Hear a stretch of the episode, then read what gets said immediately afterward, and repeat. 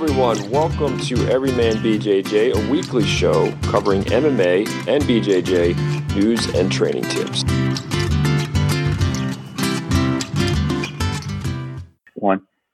We're live. How are you doing? Hey, I'm doing good. How are you, Noah? Pretty well. Good. Welcome to episode 31, my friend. Thank you. You too. Jordan should be joining us shortly. I think he's just leaving training. He's always training, either coming from or going to training or something in between. So yeah, I wanted to start off with something. I was today. I got a nice little workout in and some cycling, some cooking.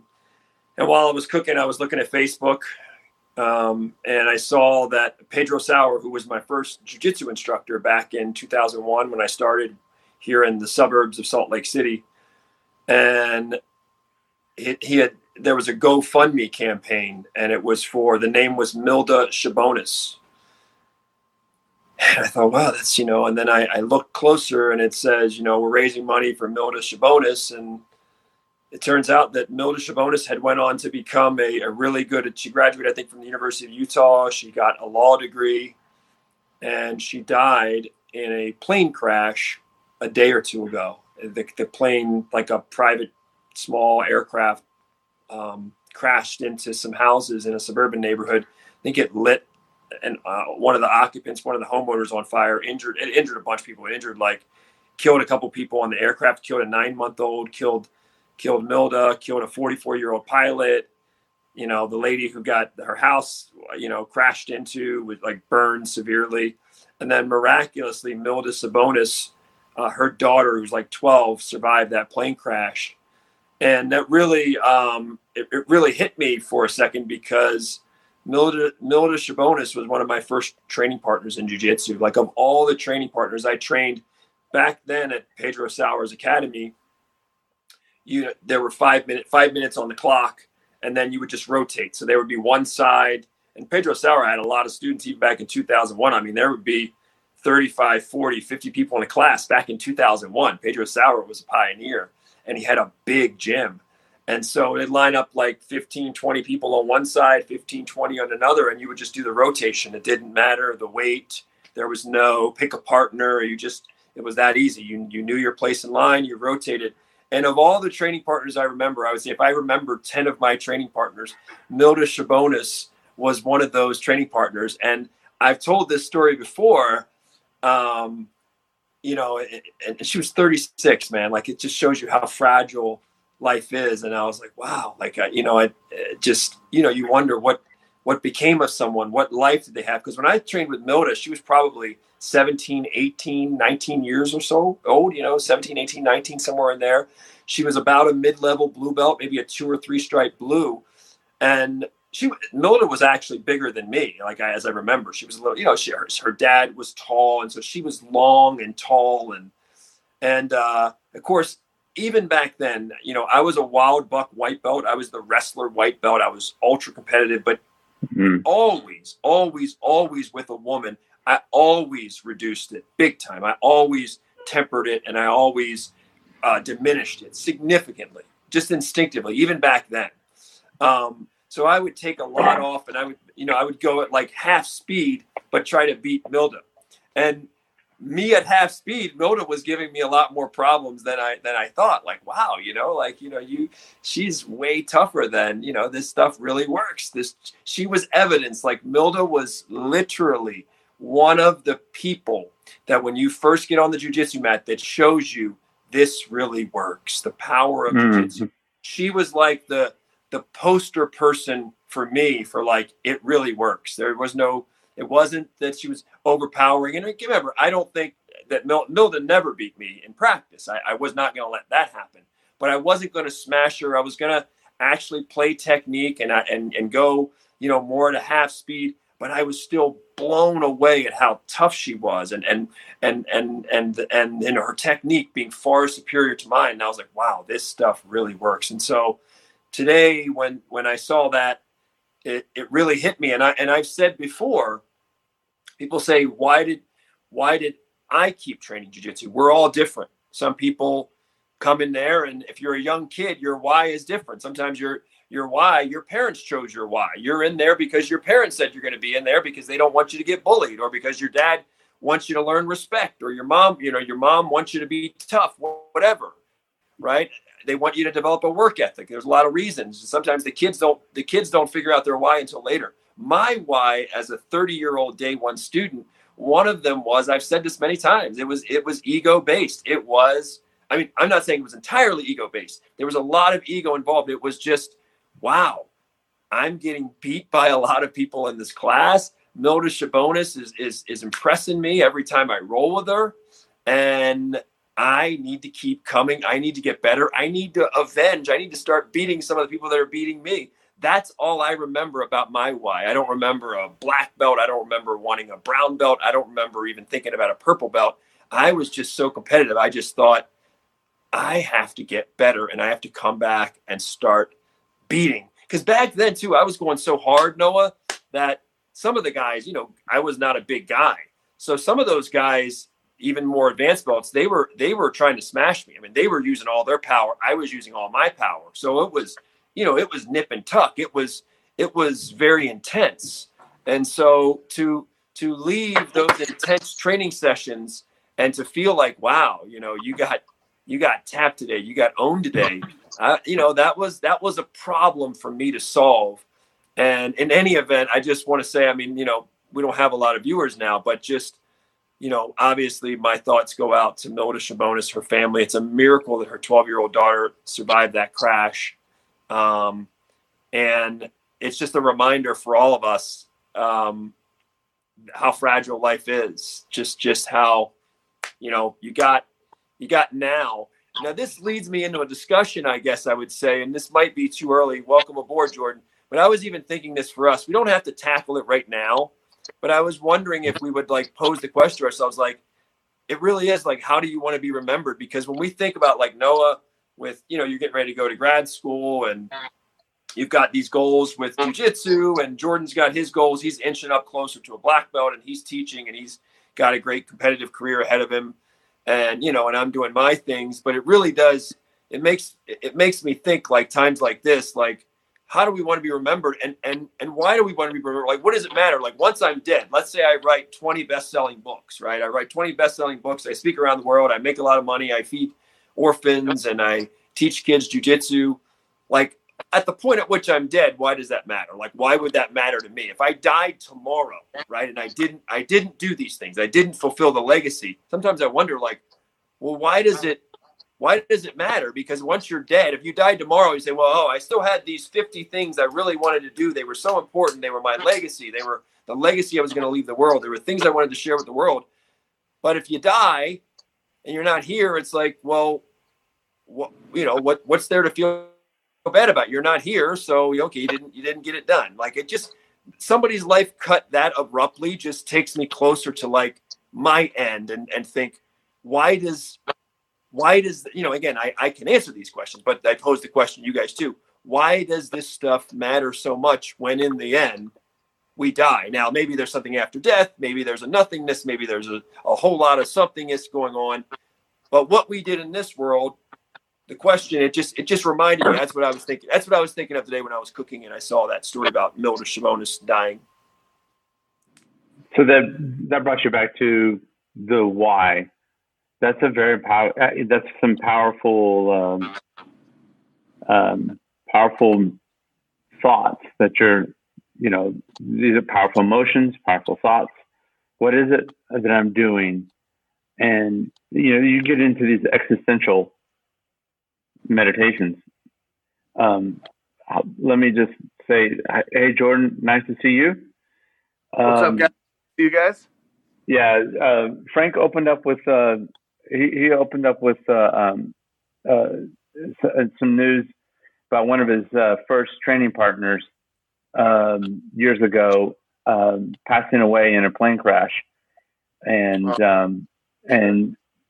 so he learned about this through Facebook through Pedro Sauer with knowledge that her 12-year-old daughter survived the crash, but. What a trooper! this gets into why do we, what do we live for? You know, fundamental stuff. You know, I'll say that if you've ever been really, really sick, or if you've ever gone through any kind of life trauma, and, you know, divorce is much harder than a death. And Frank, you and I both have gone through that. It sharpens your ability to prioritize what matters to you. It makes you scared of signing any future contract. Yeah. Or scared of signing that contract. What was that first part, Jordan? I said I'm already scared of signing that contract. Oh, yeah. Yeah, let's have a talk before you sign any contracts, my friend. And or any contracts that you really don't realize you're signing.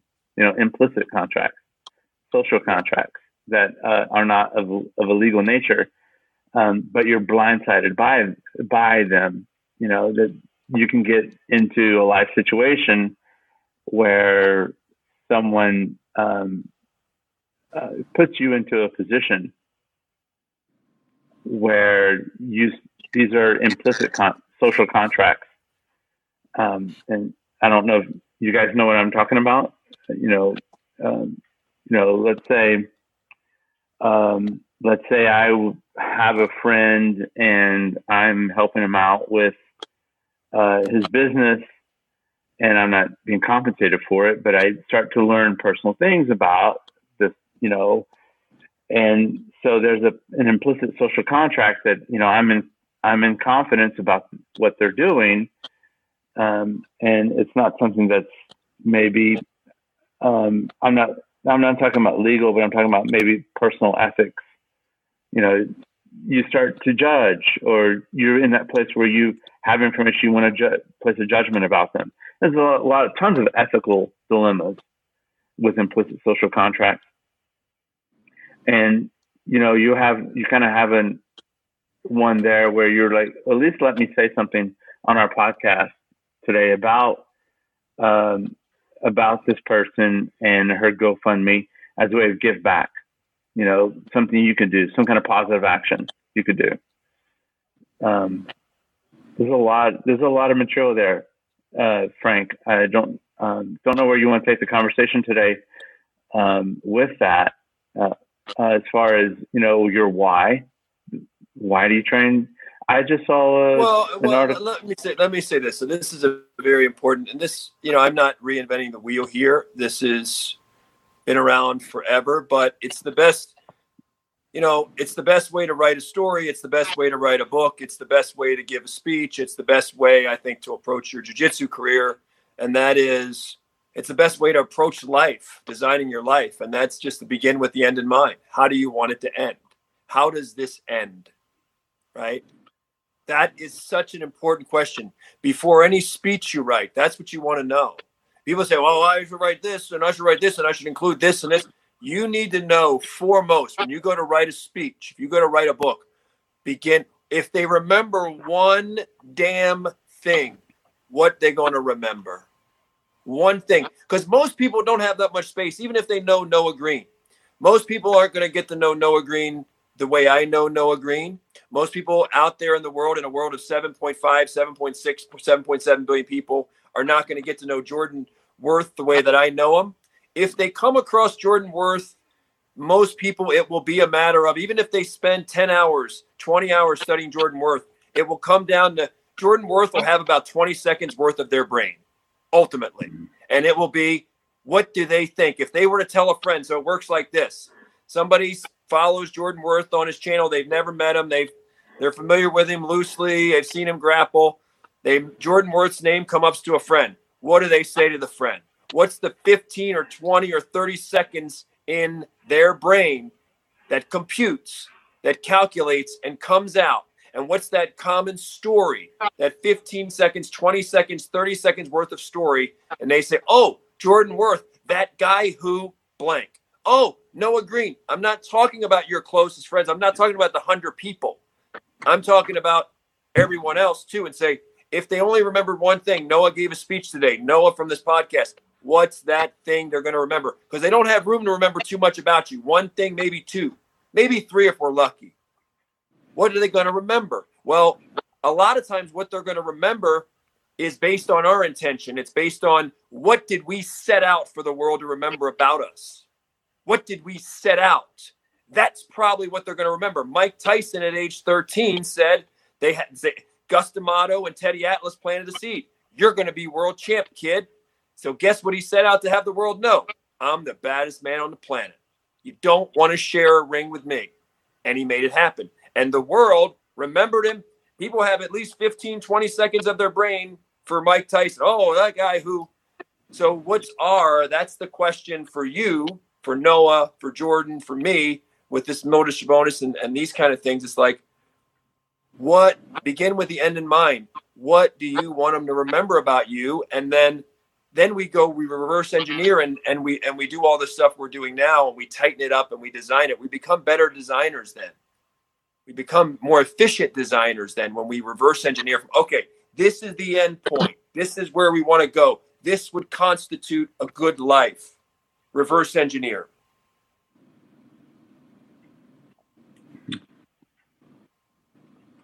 I had something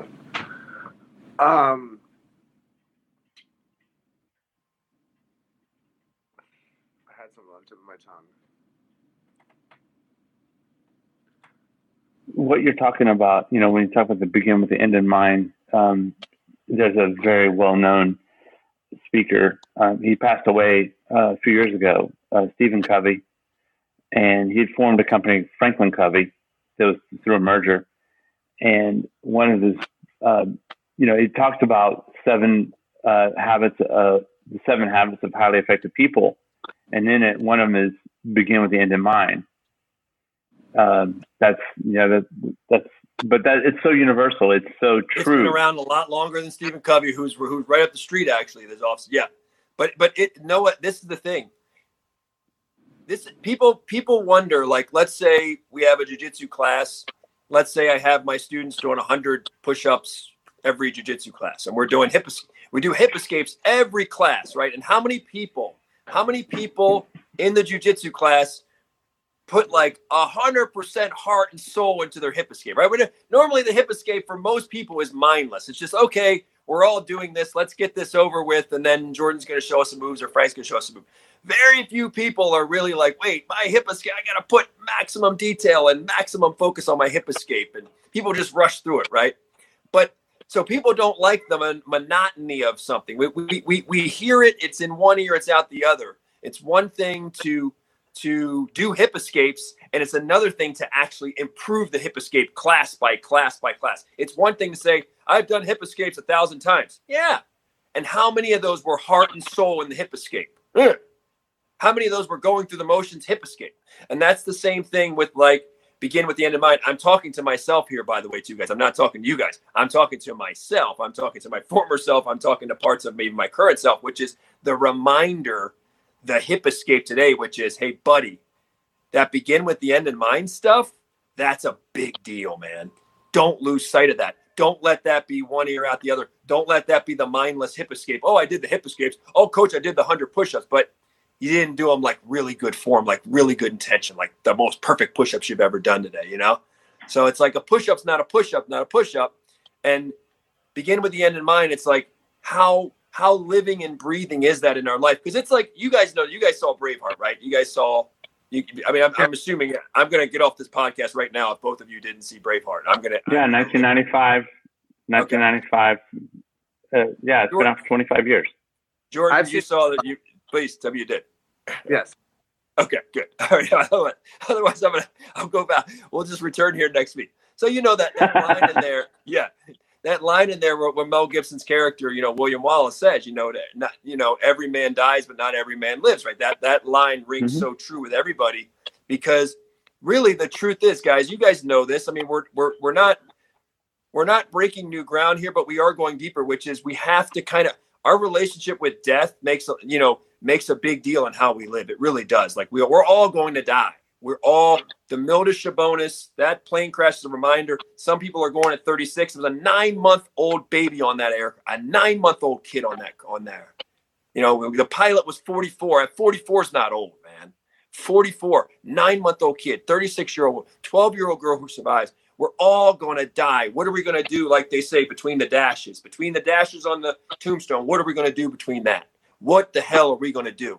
And it really is about, like, look, we're all going to die, and we don't know when. But what the hell am I going to do today with a deep intention to say, brother, I don't know if I'll make it, but this is what I want him to say about me in the 15 to 20 to 30 seconds, whatever. I'd like this. If I could paint it up, if I could draw it up, this is how I want to be remembered. This is what really deeply, truly matters. And cut out all the bullshit that we clutter our minds with. That's just bullshit. That's just inefficient bullshit that doesn't matter. And it's really zeroing in on that. What the heck matters, you know? What the heck's going to ultimately matter at the end of the day when we're on our deathbed or when our friends are gathered around and it's like, what the hell really mattered? What the hell would we want them to say about us? If that's what you value is what they say about you. To me, I approach this more of not what someone would say about me, but the richness. It's kind of like a ratio of the amount of time I'm spending dialed in to life as opposed to numbing myself. You know, whenever what I'm talking about is, you know, oh, I'm going to go do hip escapes. You're using that as an example. And you just go through and you just do the body movement, but you're not bringing your whole self to that. Mm-hmm. It's not your attention, because your attention is limited. That is a finite resource. You know, your brain is like a muscle. It's going through metabolism as well. You can only sit and do calculus or something that requires all of your focus and attention only for a certain amount of time. And you have to practice engaging your focus. And what you're talking about is bringing yourself to your attention and bringing your attention, lighting that attention on fire and digging deeper into the moment that you're in.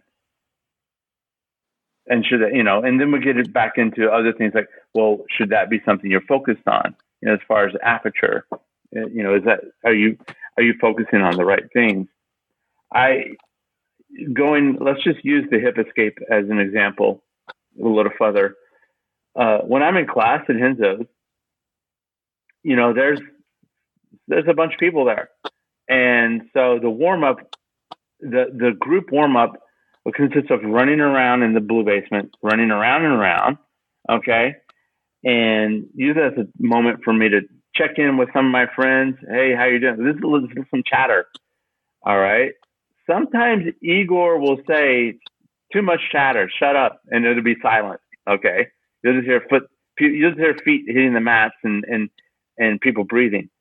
But other times you'll hear the whole room chatting. Everyone's chatting. And then what? Do they not play music in the blue basement? I heard that. They don't play never, music. Ever. There are no speakers there. No, that's weird. That's to me, good. When I hear music, that's good. Weird. That's distracting to me. Them. God bless That's them. Very distracting to me to hear music. Good. I'm like, to me, that's distracting. I hate it. I agree. Honestly, because it's not I mean, I've trained in different places and I've seen it like, that's distracting me because I'm thinking about the music and I'm not thinking about it. It's one more thing to mentally juggle whenever I have my own self and the other guy to juggle, and I don't want to bump into the other people. What? You know, I use that sound. I'm listening to other people around me so I don't bump into them when we're rolling. I need that because the music is distracting. Wow, dude, I'm like shocked right now. Okay. I never once thought anybody liked rolling without music. You just like rolling, I love it. Like, you just like rolling with like awkward, sweaty, deep breathing men, grunting. That's when I want. If you're grunting, I want to hear it. I want to hear your grunting. I want to hear that you're grunting whenever I'm moving. when I'm moving around, when I got that. Like, that's feedback for me. I don't want to hear the dudes around me. Well, I need to hear them so I don't hit them, so I don't run into them. You got to use your eyes, Noah. You got to be a martial artist. No, I, you know what? My head might be tucked down. I'm facing my. I might be in an omoplata situation. I'm licking the mat and I can't see. You know, I need to use my senses. You got to always know your surroundings, brother. You got to have eyes. And sound is one way for me to know. And wow. to distort my training environment with someone else's musical choices. It's distracting. I know that some academies don't play like modern rap music and like trap music because it's too like raunchy or whatever. It's got too many cuss words, talks about drugs too much, this, that, the other, and they don't like the content of it. But not rolling at all with any music is crazy to me. I need all right. When I don't roll with music, I feel so awkward, dude. Like, it's so awkward rolling without music. It's awkward, and it's very awkward for me to hear music when I'm training. But that's just, from pedigree. That's my pedigree is, but I wanted to focus in on the point there of doing the hip escapes, doing the shrimps. I have so many people waiting for me. You've got to move. Okay. You got to do this quickly. And sometimes like for me to focus on like how much purchase do I want my one single foot on the ground? How much purchase?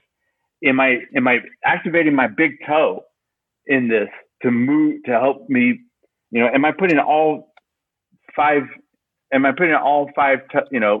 your big toe and your little toes, am I putting all those down on the mat? You are the example. You exemplify in that situation. You exemplify most students because most students, instead of really paying attention to the technique and where's my toe positioned and did my hip get out far enough and am I really on my side? Most of them are just thinking, let me not be the person that slows up class and slows everything else up and gets in everyone else's way.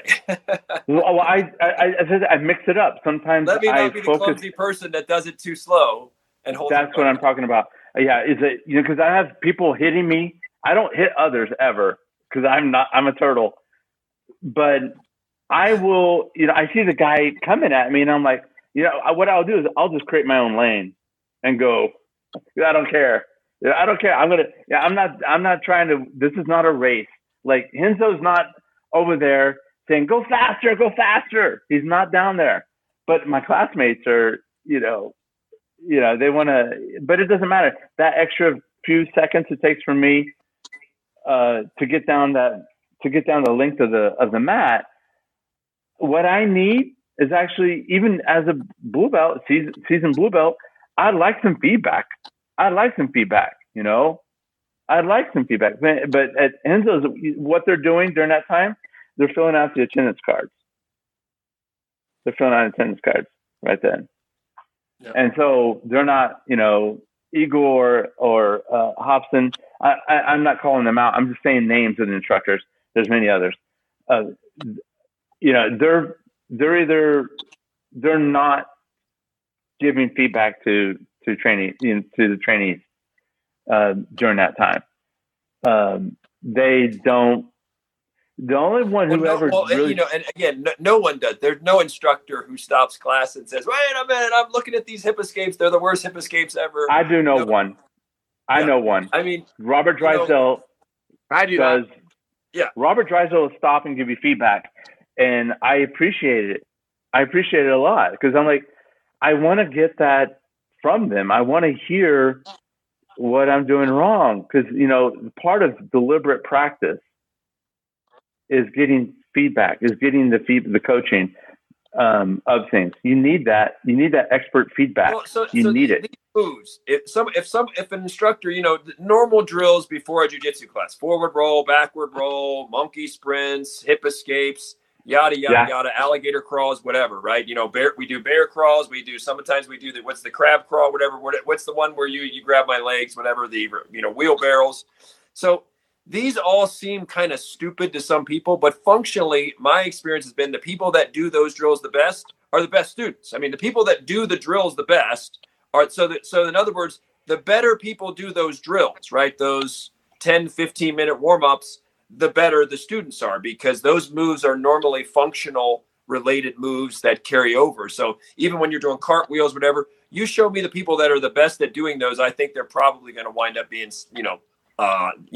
largely the best students in the class, I think. And so they are important, but you almost would be better off sometimes where this is where matching up students, the way that jiu-jitsu works now is somebody takes a liking you. I take a liking to Noah, and I kind of like your big brother, right? So even when the instructor's not around, I'm like, hey, Noah, you ask me a question and, we're in line to do whatever the next drill. And I'm like, yeah, you need to do this really quick. And then you do it, right? And maybe I watch you a little bit, and when you roll forward roll and say, hey, Noah, tuck that. So it's almost better to have like a buddy. I would like to see more schools right now getting a buddy, a jiu-jitsu buddy, whether somebody's looking out for you or they're a mentor, like somebody who's not a coach. That's just random. I would like to see it with more intention, where it's almost like somebody, if you don't wind up with somebody, somebody's almost assigned to you at some point. Like it's almost like this is your blue belt big brother or whatever for right now, right? Like if you don't have one, if you don't wind up with one. And then they keep an eye on you. They sort of keep an eye on you, and you can bounce a question off them while you're in line or something like that. Because the classes do move quick, so it's hard for the instructor to like be there and tell everybody, hey, your hip escape, yada, yada, yada. It seems like the Gracies take the approach of that'll happen naturally without any intervention. That's just my take on it. Trained in different Gracie academies. And, definitely when you have a workout partner, that's clearly obvious, that people work out more intensely. There's more focus, and they don't skip trainings if they have a training partner. Navy SEALs have swim buddies. In the Marines, we have there's always two. I can't even remember what we would call that. Other than we just say take another Marine. You always check. Like anytime I'm at work, I check out with those around me. And that was weird when I was becoming a civilian. I realized that, civilians don't do that. If I say, hey, I got to go down the hall, I'll be back in 20 minutes. I would do that in the workplace. And then I realized civilians are not doing this. You have a training partner. You have a, you check out with someone. That way someone always knows where, you're not alone. And that's a bit of military culture. I can't speak for the Air Force, though. Sorry. I wanted to say something about something you said earlier, though, because I said sort of like, how do we want to be remembered? I just brought that up. Like, how would we want to be remembered? What do we want people to say about us? And then you had said, and I respect your opinion, but you had if I was hearing you right, you're basically saying like, hey, what does that really matter? That's just the orientation. Right. But you just brought up Navy SEALs. I have the pleasure this week. I'm going to be talking to a Navy SEAL this week. And the Navy SEALs, when you think of their why, right? Like the worst thing for a Navy SEAL is not to lose their life. It's not to lose their life. They don't want to die. They're hard to kill, but it's to let down the other Navy SEALs. It's to be the weak link and to make a mistake or to do something stupid, do something reckless, do something foolish, and let down the team, right? And get somebody else hurt or get somebody else killed. And so to the Navy SEALs, like that brotherhood is everything. And I would suggest, and I know that deep down you believe this. This might not even be what you were saying, but because I don't know if I'm, if you got a chance to elaborate, you might agree with what I'm about to say. But the point is that even those of us who might say, listen, ultimately, I don't care about everybody's opinion because, some people don't care about me and some people aren't good people and some people don't have, don't want to see us do well. So I don't care about a lot of those kind of opinions. I don't want to be a slave or a hostage to those opinions. I think we all would agree right here that would be unhealthy, right? A lot of people are trying to please everybody else. They're trying to impress other people. They're worried about what other people think. And that holds a lot of people hostage. I think we all here agree on that. And the question then is, at what point, what's the group of people, whether it be a team, whether it be your Navy SEAL, whether it be your family, what's the point at which we do care about how we're remembered, what we leave to our teammates, what we leave to our family, what we leave to the people we love, what values we exemplified? Like at some point, Noah, there is something deep in us that says, it does matter to me.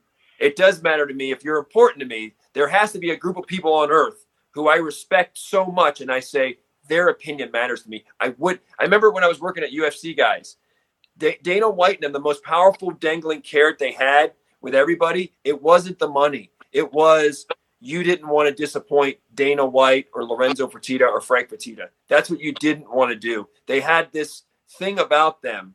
For those of us that did get a chance to work closely with them and did like them and were treated well, it was like you didn't want to disappoint them. So I'm saying that in our lives, we all have some people where we're like, I love these people so much. I respect this group so much, these people, and I wouldn't want to let them down. I wouldn't want to disappoint them. How would they remember me? How would I want them? They matter. How would I want them to remember me? Yeah, I make a reference to that as implicit social contract. Yeah. Okay. Because you really don't talk about these things. You know, it's like Fight Club. You don't talk about these things, but it's there. So, for example, let me give you a prop. This guy right here. Before you hit me and bite me, this guy right here, a couple years ago, I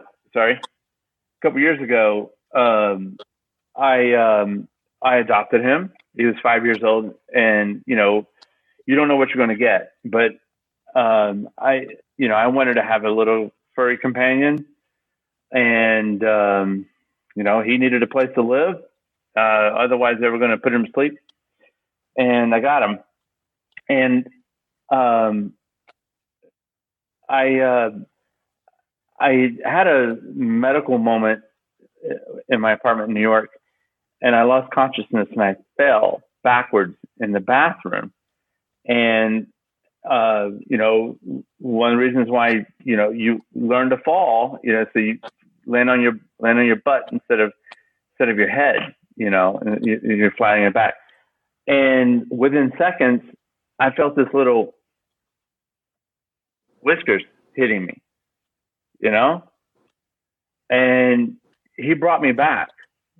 You know, he woke me up because I had passed out, lost consciousness, and you know, he was right there, like, what the hell are you doing on my floor? You know, I didn't know where I was at. I put my hand out and went straight into the cat litter. Oh, you know, and yeah, I was like, oh, I'm in the bathroom. I must have just fallen. And so I was really, in a moment, I was really thankful that I had that cat because he helped reorient me and, you know, kind of wake me up. And that's, you know, he's kind of like giving back to me. Like, there's a little, you know, it's a relationship. It's a cat, but he's looking out for me, you know? And so I said, all right, for as long as you live, I'll always take care of you. You know, I'll take you to the vet, water, food, litter, and deal with you scratching me. And that's kind of an implicit social contract that I have with a non-human. That's his tail. Get out of here. You know, we develop these implicit social contracts in our lives where it's like, all right, you do this for me, I do this for you. Now, no, let me intervene. I just want to define this for people out there who aren't as verbose as you and I. And an implicit meaning, it's not an actual, it's not written down. It was never signed. It was never put into print. So it's not an actual, it's a metaphorical contract, meaning it's a contract that exists. It's basically a vow or a covenant. You basically made a vow indirectly, right? You've made a vow in your heart toward your cat. So anyway, for people out there, they're like, implicit social contract. Okay, continue, carry on. Yeah, but no, I think it's just a great way to express it, because you have them in your life. You have these ISCs, you know, implicit social contracts. You have them in your life, and you don't realize it. So, for example, I texted you guys around 1 today, and we have this social contract amongst the three of us that we're going to be we're going to show up and we're going to do this. We're going to have this podcast for whatever reason. So there's a little pressure there on you to show up. And when we're on the mats, there's a lot of those. There's a lot of those implicit social contracts that occur. And one of the most important ones is when I tap, you release. You know, that is one of the most. That is you know, that is golden. You know, there's videos out there from Brazil where guys are, you know, more experienced, higher level blue belts or a purple belt, brown belt, choking out white belts and holding the choke while they tap. That is just foreign to, that's like outside of our culture. That's outside of our ethos. Now, why am I talking about implicit social contracts and in the conversation where you're talking about leaving a legacy? Because this is the social glue between you and all the others in your life. This is the social glue. This is what you actually are doing day in, day out. For example, you know, I'll get a little bit more personal. Why do I want to achieve like this education, the degrees and things like that? Well, that's because I live in kind of a service format for my nuclear family, and then my friends. Like, I'm here for you. I live for you guys. Yeah, I have my own selfish interests, but I form implicit social contracts with each of you because I live in a life of service to others. Yeah. You are you're generous, and again, it would the question would be why is someone generous in the sense that. The more natural thing is to be selfish. Now, we could say that your generosity, someone could say, well, if we put Noah's generosity under the microscope, he wants something back. Well, everybody does, right?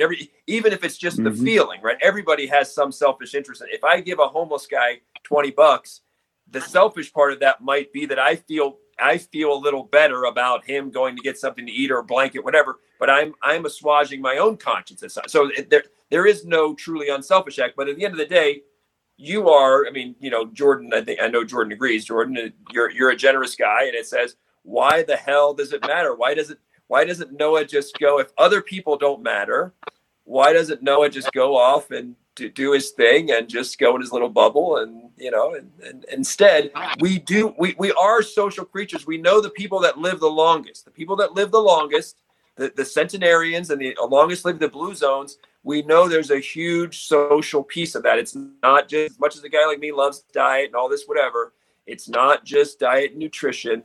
There is a huge, even with like dementia and Alzheimer's, even though that a lot of that's just plaque on the brain, but there's still the element of people that have been isolated, people that are lonely, right? People that had their heart broken. They're, you know, there's we are social creatures. And getting back to jujitsu, keeping it jujitsu, that's part of the beauty is that even people that are loners, because there are people in jiu-jitsu that are introverts. There are people that are introverts that aren't the most social people, but there's a very communal thing where, I mean, look at Jordan and I. Like, would Jordan and I, if we hadn't bonded on the mat, would we probably, like, if we just met on summer, we probably wouldn't still be talking and like whatever and be boys. Like, we're boys because we've been on that mat. We've gotten after it. He's taught me. I've taught him. You know, I've taken an interest in his development. And two guys that otherwise probably wouldn't have that much in common now have a lot in common, you know, and it's a social, like I do have a social attachment. Like, as much as Jordan and I, when we train, we're competing against each other. He's a guy that I root for. Like, I want to see him do well. There are other people that I've competed with in other industries. I'm like, I want to win. Like, I don't want them to win. Now I'm trying to work on that. I'm like, wait, Frank, it's good for you to want to win. There are other people I'm like, no, I don't want him to win. That person's not the right person. I don't want to see them win big, you know? But like someone like Jordan, I'm like, no, I want to see that guy do well. I'm working on the other part, by the way. Yeah, I definitely want to see Jordan do well. I want him to win his fights. ethically. You know, I don't want you to flip out of your trunk. He's steroid free, man. I can tell you this: the dude is steroid free. I would hate for him to slip out. I mean, like, I want you to win, Jordan, but don't bring out the brass knucks, okay? Don't bring out the brass knuckles and win the fight. You know, I want you to win. I want you to win through strangle. You know, he's the second. Oh, I'm not hearing you. I'm not hearing you. All right, he's gonna pop in, pop out. He's the second coming of the Diaz brothers, man. When he fights, he does all that. I think he's a Sean O'Malley. I think he's a new Sean O'Malley based on his fighting style. I would Sugar Sean. Jordan, I would like Jordan to keep his hands up a little more, but you know, it's part of Jordan. It's just Jordan's style. Jordan, I think I hear your volume again. You say something? Hello. Yes. Yes. Jordan, I know. Don't fade on me, my friend. We want you to win. Ethically, I want to see choke. I want to see your next fight choking him out. I want his face to go white with no blood in it. Yeah. When are you competing again, Jordan? When are you? What you are need your to plans compete for competition? Yeah. Man, I've contacted Tough Enough, but Tough Enough isn't having any events right now. I'm trying to get a fight as soon as possible. There's not really any jiu-jitsu events this year in Vegas anyway, so I'm looking at leaving out of town and possibly leaving to like Texas to fight to like do like fight to win or something like that. I want to compete this year again for sure. I'm just trying to figure out how and where. How what would be the path for Jordan to go on Dana White's Contender Series? What is the path to that? Because I watched it and I know there's some more episodes coming. Like, you know, because I saw what's his name? I saw him in the audience. Well, I think someone like Jordan is exactly what they're looking for. I mean, he's a unique character. He's also fights like Sean O'Malley. And I say outspoken, I mean, I'm fairly outspoken too. So I mean, he's outspoken. He's a genuine character. You know, he's different. Jordan's just a different dude. And his game is funky. I mean, Jordan, you know, you think of like a Ben Askren for wrestling, but that's kind of like Jordan. Jordan's got a very funky grappling game. It's just a very unconventional. So, I mean, I think, you know, a lot of the element you watch the Ultimate Fighter and the Contender Series know more than anybody right now. And, you know, there's a lot of it's not just Dana White or Sean Shelby or the matchmakers. It's the producers. The producers have to sign off on you now. Right. So the producers, the TV producers also have a say in who gets on. Right. Oh, of course. I'm not saying everybody. I think he's the next Sugar Sean O'Malley, and when will it be good? When he keeps his hands up, you know, we got to get because you know the thing. You know, one of the things I've said this about Jordan before too. One of the things about Jordan is big for the weight class. Like some guys carry their weight different. Jordan carries his weight. Jordan is a guy that's bigger boned. He could be if he fought at 35 or 45. As he develops and matures even more and his man muscles come out even more, he's a guy that can be big for the weight class. You know, his hands are scary. Yeah. How tall are you? What's your reach? What's your measured reach? No idea. Zero. Really? Idea. Oh, my goodness. We need to get your stats done. Do you know how they measure reach? Is it from like some kind of like shoulder against the wall? To fingertips or fingertip to fingertip? I don't know, man. Well, how do they measure reach? Regular reach is just the one arm, you know, from I guess there to there, and then the wingspan is different. You know, like John Jones's wingspan is like the 84.5 or whatever, and that's like your, you know, like dinosaur reach or something, you know. And then you've got a normal reach. Some guys 73, 74, 75, whatever. Oh yeah, that's one of the things. Yeah, but I want you to win your fights. You know, whatever you are pursuing. In my mindset,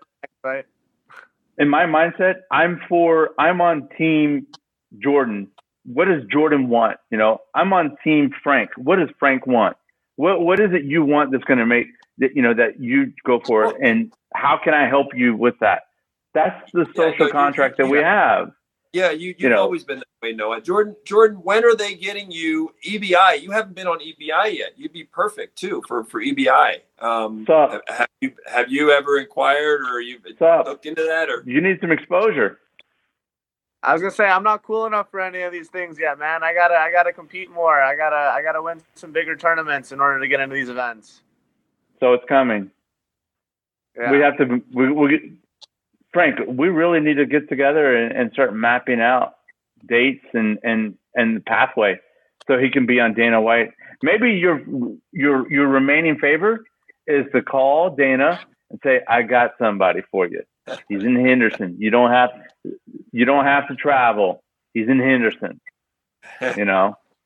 He's in Hendertucky. Hey, were they calling it Hendertucky? Like I started calling it Hendertucky. Whatever, when I saw it, 9-10 years ago. But had they been calling that Hendertucky for a long time? Or was that only fairly recently, Jordan?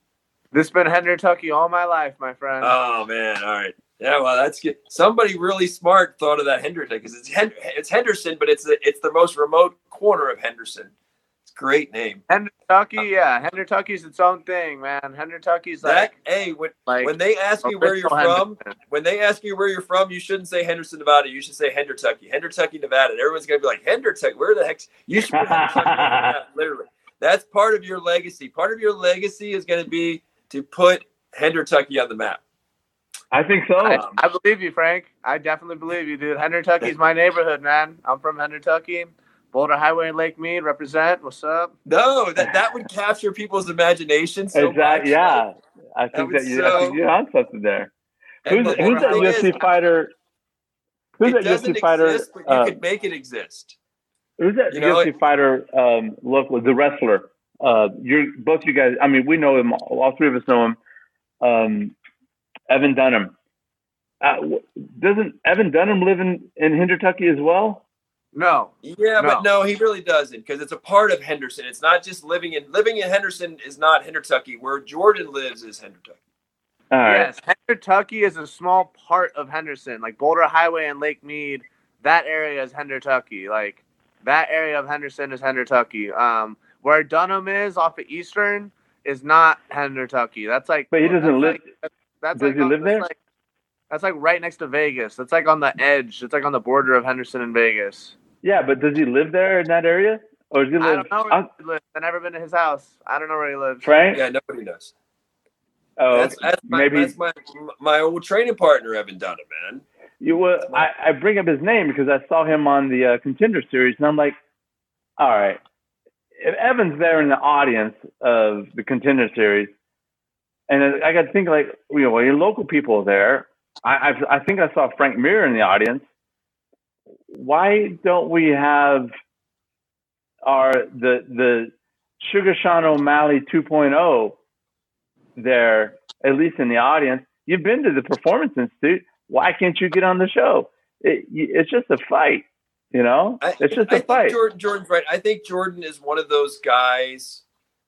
I think he's right. Like he does need more exposure. He needs to do more tournaments because those of us that have trained with him know that he's dangerous. He's been dangerous for like you said, you're like the longest white belt maybe in the history of jiu-jitsu. Like, Jordan spent the longest time at white belt. And I was a white belt for 5 years. Yeah. And as a blue belt, he was giving a lot of guys, a lot of advanced belts fits, and even as a white belt sometimes, I mean, but a lot of people know, like those of us that have trained with him know that he's a dangerous guy and that he's got an exciting brand of jiu-jitsu, whether it's win or lose. That's another thing about a guy like him is if you book a guy like Jordan, whether he wins or loses, it doesn't matter. He's going to deliver a show. He's got a charisma. He's got a different game. He's got a funky game. He's got a funky style. He goes for it, right? He's not going to mess around. He's not afraid to risk. So the thing is, it's just, it has to go beyond us. Like we know, but the world doesn't know right now. What's the entry point? Do we need to look at the credits? Do we got to look at the credits on the Contender Series and see who the producers are, and then start a campaign? My coach, my coach, Coach Casey, can. It's not like he has a magic button and he could just get me in, but he's gotten a lot of guys in the UFC. He knows he has his ways. So once I'm winning my fights and I'm doing what I need to be doing, I'll get on the Contender Series or I'll get into the UFC. It's not even really. I'm not even really too worried about it. Like I know my destiny is to be in the UFC. I know for 100% fact I will be in the UFC. So it's just a matter. Yeah, of I do think right. You're right, Jordan. You're not. I mean, and take this the right way. You're not ready in the sense that you still have to mature. Like there's still some evolutions to happen to get there, right? And then when you're ready, Casey has the connections, and then you know he'll do what he can do. You know. But you do still have, like, you've still got some areas now. Like, you know, I'd like to see you keep your hands up more, personally.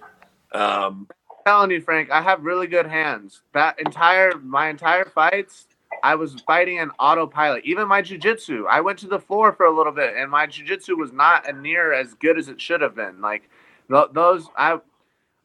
there's always excuses, you know. I'm not gonna make excuses. It is what it is. My next fight, you're gonna see a different fighter. That's all I can say. But when I was for my last fights that I was fighting, I was in a point in my life where I was like just mentally down. I didn't want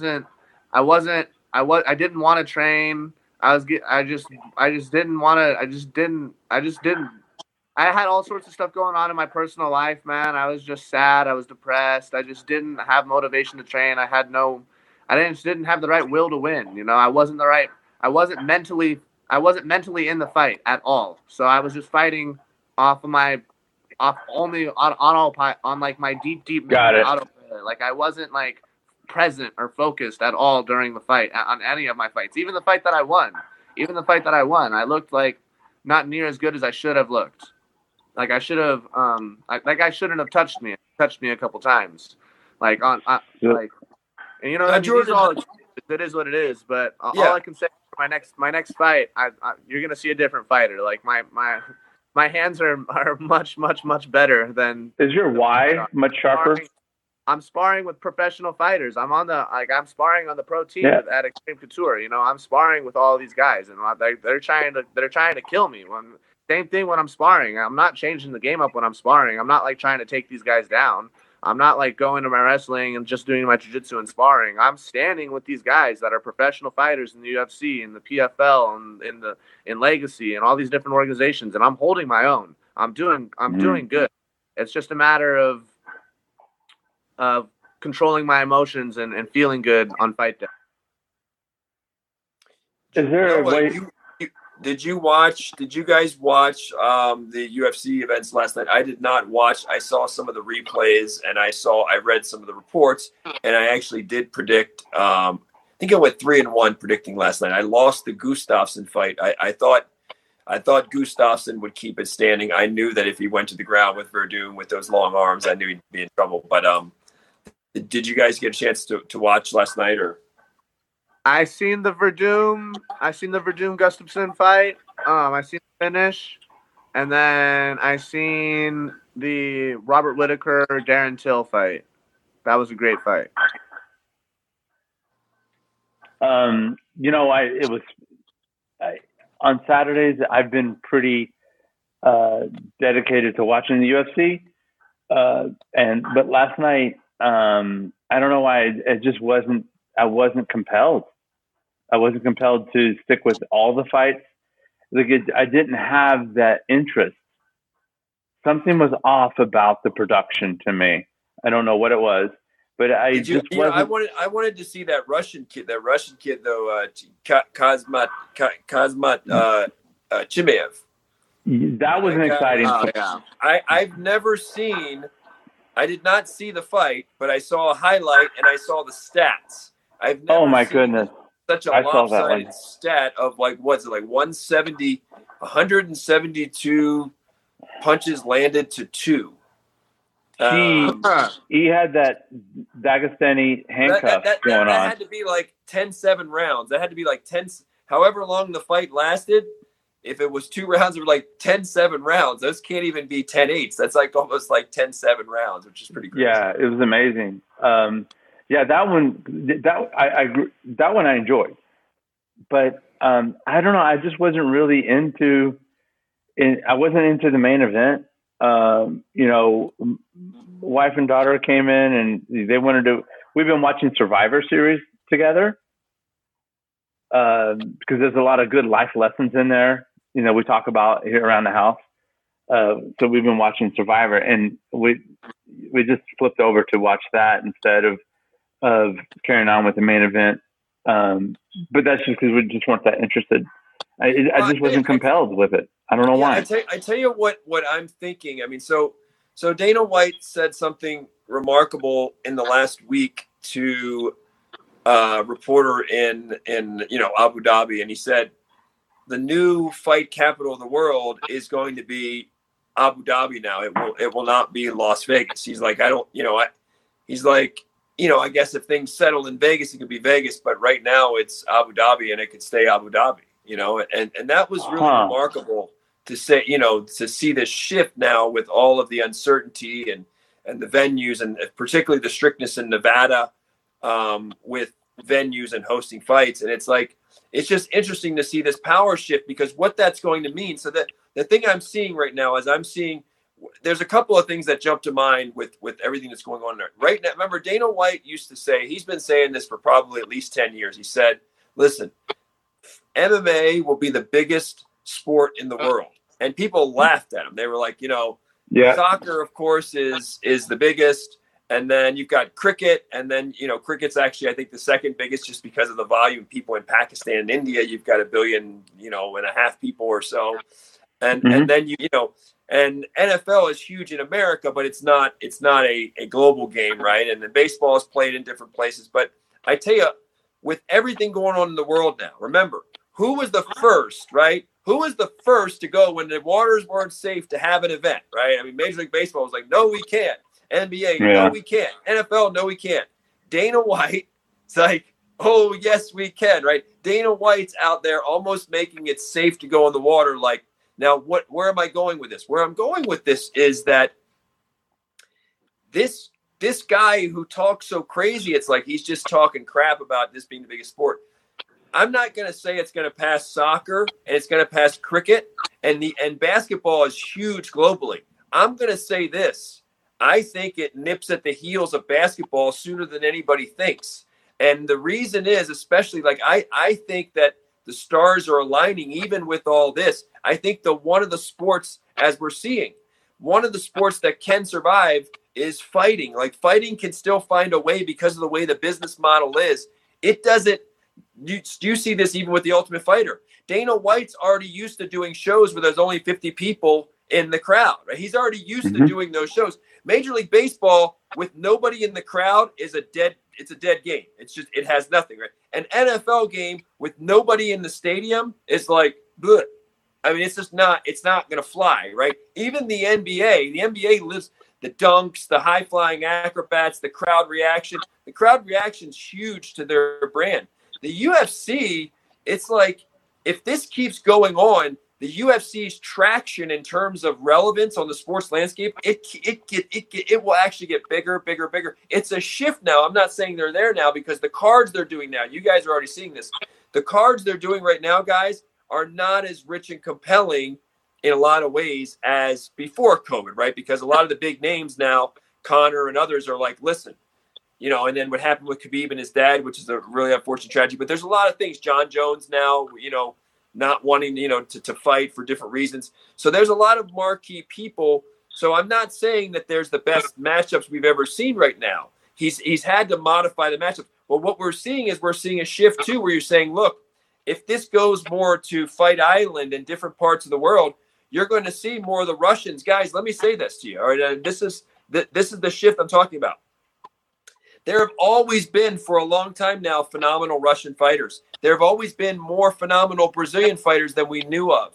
They just didn't want to stack the card. They wanted to stack the cards with people from different countries. But there's plenty of Russian people, the guys that can fight. There's a long line of Russians that can get it on. There's a long line of Brazilians. The shift that's happening now, guys, if this stays, is you're going to see more Russian superstars. You're going to see more, maybe even the Muslim guys coming in, Muslim awesome fighters. You might even see more Brazilians than we've already seen.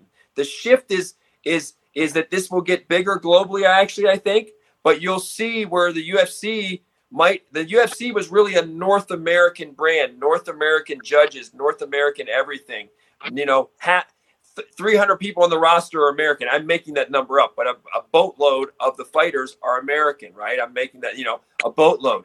You're going to see a shift if this continues, and it just might with COVID, where you're going to see way more Russians on the roster. You might see more Brazilians. You've always been seeing that, but I think you're going to see an acceleration of that. Jordan, you were going to say something. Or you got lost. That's what he's going to say. I'm out. So these are some of the things. Yeah, these are some of the things that I'm noticing right now, Noah, with it, where I'm just looking at somebody who worked for the UFC, and I'm looking at it and I'm thinking, wow, you know, you better get good at pronouncing some of these Russian names, and we're going to have some great Muslim fighters coming up. And they've always been looking for them. But I think if you're a Russian fighter now, I think your odds of getting in the UFC go up even more. If you're, you know, before you had to wait for them to come to your country, or maybe you were phenomenal and you came here. But the more we do events offshore, the more exposure these other countries and their fighters are going to get. You know, the more we're doing them somewhere else. Well, because it's cheaper. Dana said that, you know, he said, I can't keep up the pace of this fight schedule. I'm going to burn through my roster. That's what he said about 6 weeks ago. And obviously they've pivoted to bringing in lesser known names, especially because of the marquee names are sitting this one out.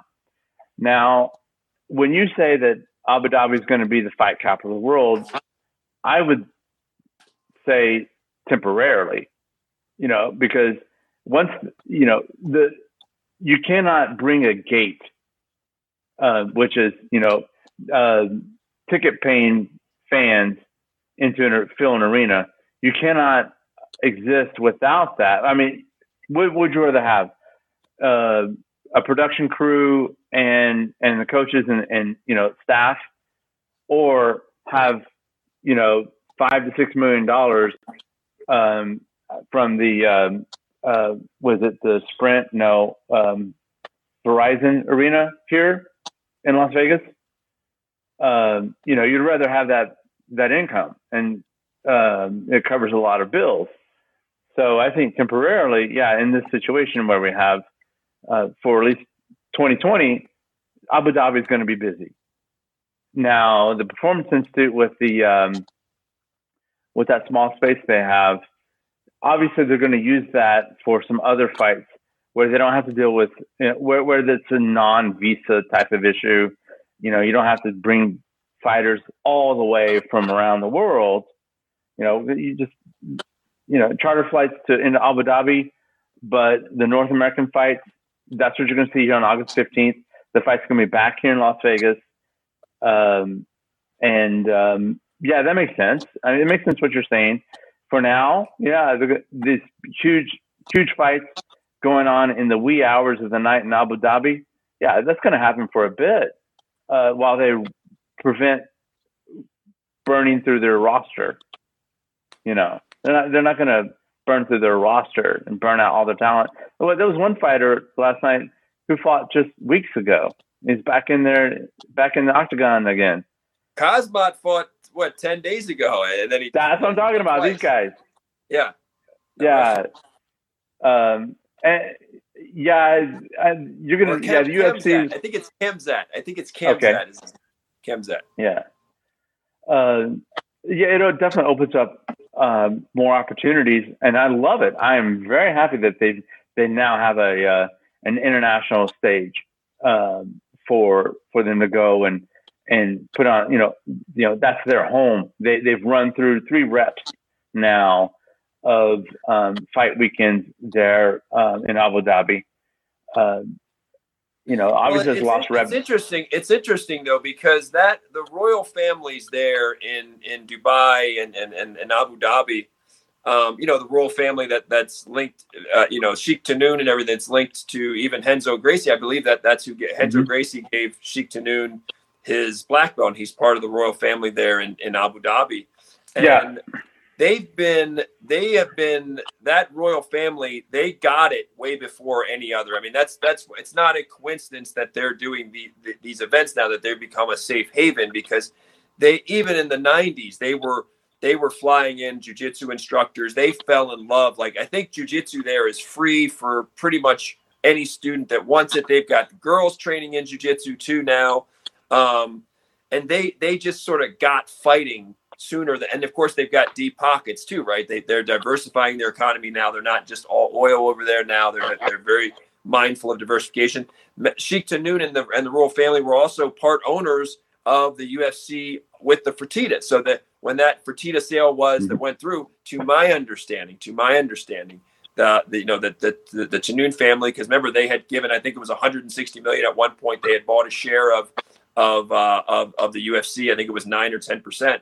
So they may have retained. I know the Fertitta brothers might have given up almost all of their shares in the deal, but I don't know if the Tahnoon family may still be part owners of the UFC. I don't know that. With IMG, they're a natural fit. You know, it's the royal family, so you pretty much run the government. You can make the rules. They love jiu-jitsu. They love fighting. They've been part owners of the UFC. It's a perfect place. But Noah, you know, I love you, but I don't know. I think we might be assuming, look, there's no place like Vegas to hold a fight because they've been doing it so long. The commission there is, you know, is respected, even though they have a strikingly high number of bad decisions. But there's something about the cachet of the audience and the celebrities and the atmosphere. Like, Vegas just has that buzz, right? It just has a buzz about it that's hard to get anywhere else, right? It's known for this. It presents the fights on TV. It looks big when it's in Vegas. But bro, when I hear Dana White say this could be, or, you know, maybe is the fight capital of the world now, I don't just hear that being a 6-month thing or a 1-year thing. I think we might be in the middle of a shift where it's not as North American heavy from here on out. No, I understand. But hey, I need to interrupt you real quick. It's 5 till the hour. Okay. So if you want to wrap up here soon, you know, I don't think we should go into another. Begin with the end in mind. Final thoughts, Noah. By the way, really quick. In 1 minute or less, how is the training going? We got to get on the phone. We got to get on the phone again here soon. How's the yeah.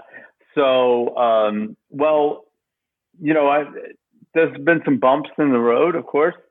The puppy got a little gastrointestinal disturbance. You know, we were changing his food, and so he was like waking me up, and I was only giving myself a few hours sleep. I've got to revisit my schedule and fix that. But all in all, I'm holding myself more accountable than when I was not having a schedule. I drove over to Jordan's house this week to train with him, and I learned something fundamental with Jordan. You got to call the boy, because Jordan lives day by day. He lives in the moment, you know, whereas I have my schedule. I know my schedule out for a week. Jordan texted me yesterday saying, are we doing a podcast today? And I'm like, it's Saturday. See you tomorrow. You know? So before I hop in the car and go train with Jordan, I got to make sure he's going to be there. Because he texted me. You didn't even text me in the group chat. I just took off after you. But I learned my lesson now. So yeah, it's much better to have the schedule. But I'm sleeping a little bit late. Jordan, late. I have a title. I have a tentative title for your first book. We're going to call it The Tao of Hendertucky, the TAO of Hendertucky, the way of Hendertucky. The Tao in Chinese, I think, or Mandarin, means the way of Hendertucky, the Tao of Hendertucky. Yeah, that sounds good. You're welcome. I gave you your nickname, Know Your Worth, and now I just gave you the title of your first book. I know your worth.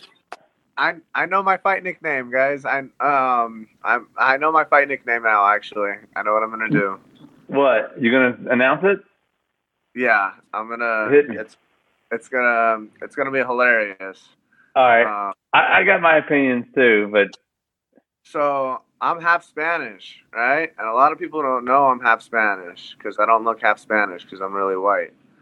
And well, Spanish people are white, but Spaniard. Yeah. You're a Spaniard. A half Spaniard.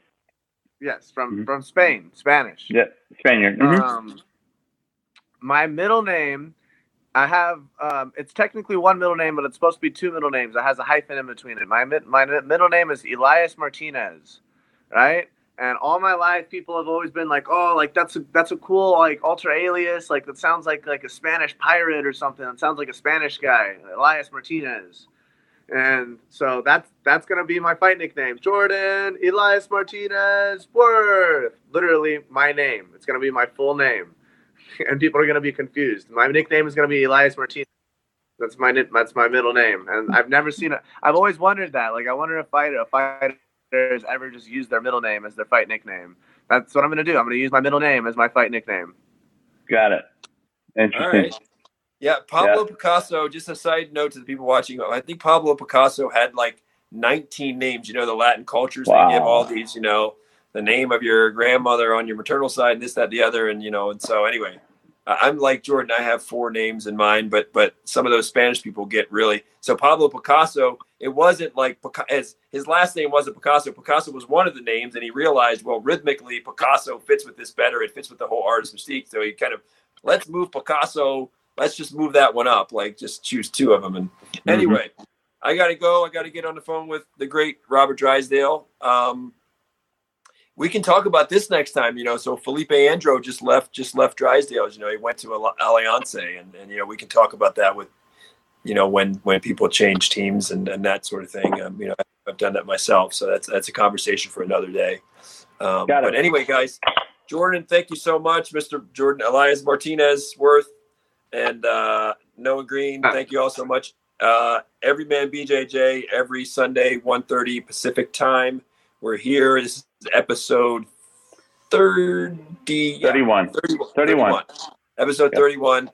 Any comments, feedback, we'd love it. everymanbjj@gmail.com. Guys, thanks so much. I'll talk to you soon. Jordan, I'll talk to you this week. Thank you, guys. Bye, guys. Bye. Later.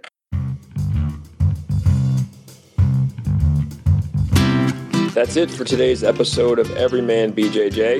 Thanks for listening. Look for new episodes of Everyman BJJ every week, wherever you get your podcast or at everymanbjj.com.